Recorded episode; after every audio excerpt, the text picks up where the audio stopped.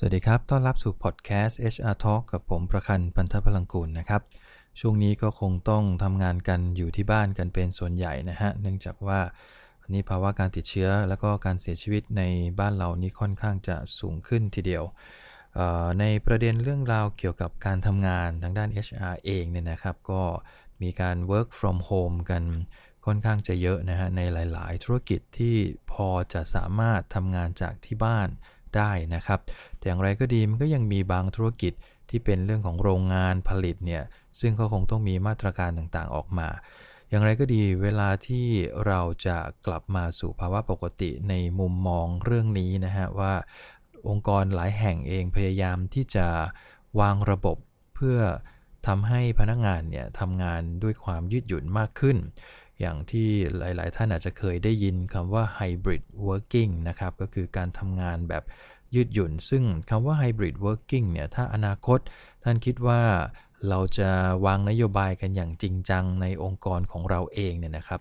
ส่วนใหญ่ไฮบริดเนี่ยจะมีองค์ประกอบอยู่ 2 มุมใหญ่ๆนะครับของคำว่า hybrid working นะครับ ตัวแรกก็คือเรื่องของเวลาในการทำงานก็คือเราจะทำยังไงให้มีความยืดหยุ่นทั้งด้านเวลาในการทำงาน อันนี้ก็คืออาจจะทำงานตั้งแต่ 8 โมงเลิก 5 โมงเย็นตามระยะเวลาทางการทำงานของบริษัท หรือบางงานอาจจะสามารถทำงานในเวลาไหนก็ได้ หรือยืดหยุ่นเวลาในเป็นช่วงเหลื่อมของเวลาเนี่ยสำหรับบางวิชาชีพ หรือบางตำแหน่งงานในองค์กรของเรา อันนี้คือมุมของเวลาในการทำงานนะครับ อีกมุมหนึ่งที่จะสามารถดีไซน์เกี่ยวกับ hybrid working ได้ก็คือในมุมของสถานที่ ก็คือบางงานอาจจะทำงานจากที่ไหนก็ได้ ไม่จำเป็นจะต้องมานั่งออฟฟิศทุกวันนะครับทำงานจากที่บ้าน นะที่ออฟฟิศที่ร้านกาแฟหรือไม่ว่าจะจากไหนก็แล้ว แต่ถ้ามีอินเทอร์เน็ตการเชื่อมต่อก็น่าจะทำงานจากที่ไหนก็ได้ หรือบางงานอาจจะต้องทำงานที่ออฟฟิศจริงๆนะทำจะทำที่อื่นไม่ได้ อันนี้ก็คือเป็นเงื่อนไขทั้ง 2 ด้านนะครับ ถ้าเรามองใน 2 แกนหลักๆ ก็จะมีแกนทางด้านเวลา แล้วก็แกนทางด้านสถานที่ ซึ่ง2แกนเนี่ยนะฮะ ถ้าเราเอามาพลอตเป็นกราฟนะครับ ก็คือเราสามารถจะทำเหมือนกับ เวลานะฮะแล้วก็ทำที่ไหนก็ได้นะทำเวลาไหนก็ได้กับอีกแกอีกแกอีกมุมหนึ่งก็คือต้องทำในออฟฟิศเวลาในออฟฟิศเท่านั้น ส่วนสถานที่ก็เหมือนกัน อาจจะเป็นแกนหนึ่งที่ทำที่ไหนก็ได้กับอีกกับอีกมุมหนึ่งก็จะเป็นเรื่องของ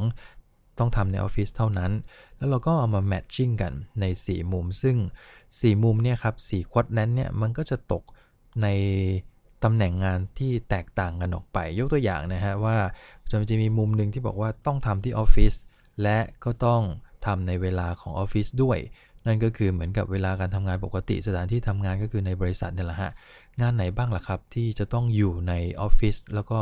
ทำงานในช่วงเวลาทำงานของออฟฟิศ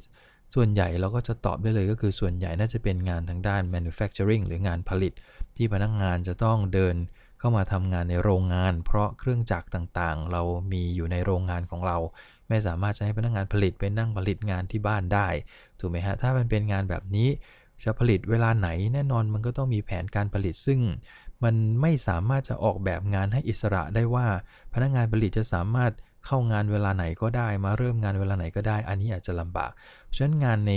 ควอดเลนแรกนะฮะที่ต้องทำที่ออฟฟิศและต้องอยู่ในเวลาที่กำหนด ของบริษัทเนี่ย8โมงถึง5โมงเป็นต้นนะครับ ก็คืองานที่ต้องล็อกเวลาล็อกสถานที่ ท่านก็ลองเอาไปพิจารณาในงานของบริษัทท่านดูก็ได้นะครับ ลองไล่ไปในแต่ละฝ่ายว่ามีงานไหนบ้างที่ต้องอาศัยเวลาทำงานเป๊ะ แล้วก็สถานที่ต้องเข้ามาที่บริษัทเท่านั้นนะอันนี้ก็เป็นในมุมที่ 1 อีกมุมหนึ่งก็คือเป็นมุมที่2นะครับ มุมที่ 2 อันนี้ก็คือสถานที่จะต้องเป็นที่ออฟฟิศ แต่เวลาไหนก็ได้นะฮะแบบนี้พอจะมีงานที่ตกอยู่ในกลุ่มนี้บ้างหรือไม่ แน่นอนก็คืออาจจะต้องเป็นงานที่ต้องอาศัยเครื่องไม้เครื่องมือในการทำงานของบริษัทนะครับ หรืออาจจะเป็นงานที่ต้องเรียกว่าบริการลูกค้าแล้วลูกค้าต้องเดินเข้ามาใช้บริการในร้าน หรือในอาคารสถานที่ของเรา แบบนี้นั่นแปลว่าพนักงงานต้องเข้า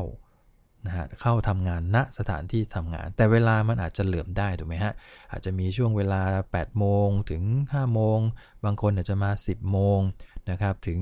6โมงเย็นหรือทุ่มหนึ่งนะอย่างเช่นร้านอาหารบางคนเข้าเที่ยงนะแล้วก็เลิกประมาณสัก3ามทุ่มแบบเนี้ยนั่นแปลว่าเวลาพอที่จะยืดหยุ่นได้ แต่ทำงานจะต้องเข้าสถานที่ทำงาน อันนี้ก็เป็นกลุ่มที่ 2 ที่เราพอที่จะยืดหยุ่นในเรื่องของเวลา ถ้าเราจะทำไฮบริดแน่นอนกลุ่มนี้ก็ต้องไฮบริดหรือยืดหยุ่น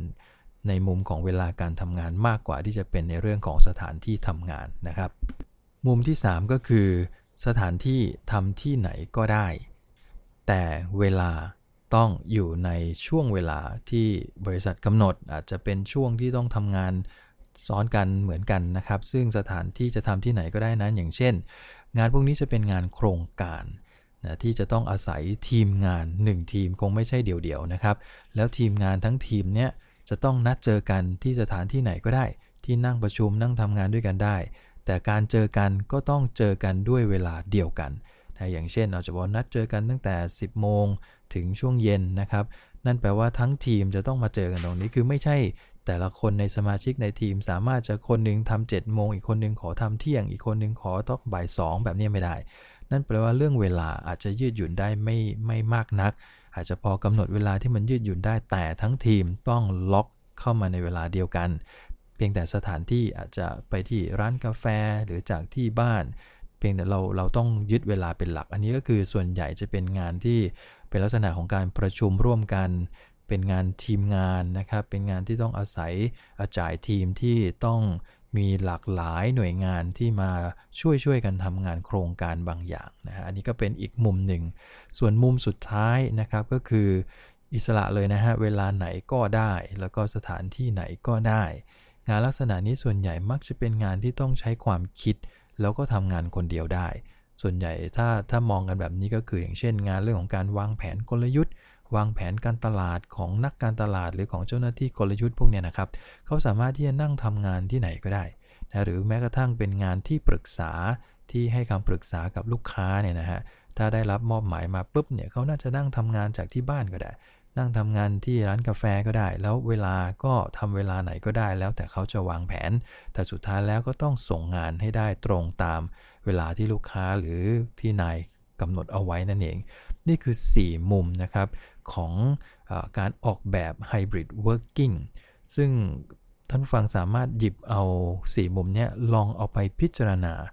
งานในบริษัทของเราเองก็ได้นะครับว่าในแต่ละไฟล์แต่ละตำแหน่งเนี่ยงานตกอยู่ในควอดแลนไหนอยู่ในช่องไหนมากกว่ากัน มันจะพอบอกได้เลยว่า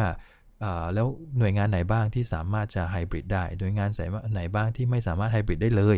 นะซึ่งตรงนี้ถ้าเราสามารถแยกแยะหน่วยงานตรงนี้ได้นะครับ อนาคตเราสามารถที่จะแบ่งสรรปันส่วนในเรื่องของ สวัสดิการในเรื่องของค่าตอบแทนให้มันเหมาะสมกับสภาพการทำงานของแต่ละงานได้ด้วยเช่นกันนะฮะซึ่งมันก็จะเป็นพื้นฐานในการออกแบบเรื่องของค่าตอบแทน แล้วก็สวัสดิการต่อไปได้ในอนาคตนั่นเอง ก็ลองหยิบยกเอามุมมองวันนี้หรือหลักการในวันนี้ครับสี่ข้ออันนี้ ถ้ากรณีที่องค์กรท่านต้องการจะ design hybrid working นะครับลองเอาไปปรับใช้ดูนะครับวันนี้ก็ฝากประเด็นไว้เท่านี้นะครับพบกันใหม่ในครั้งหน้าครับขอบคุณครับ สวัสดีครับ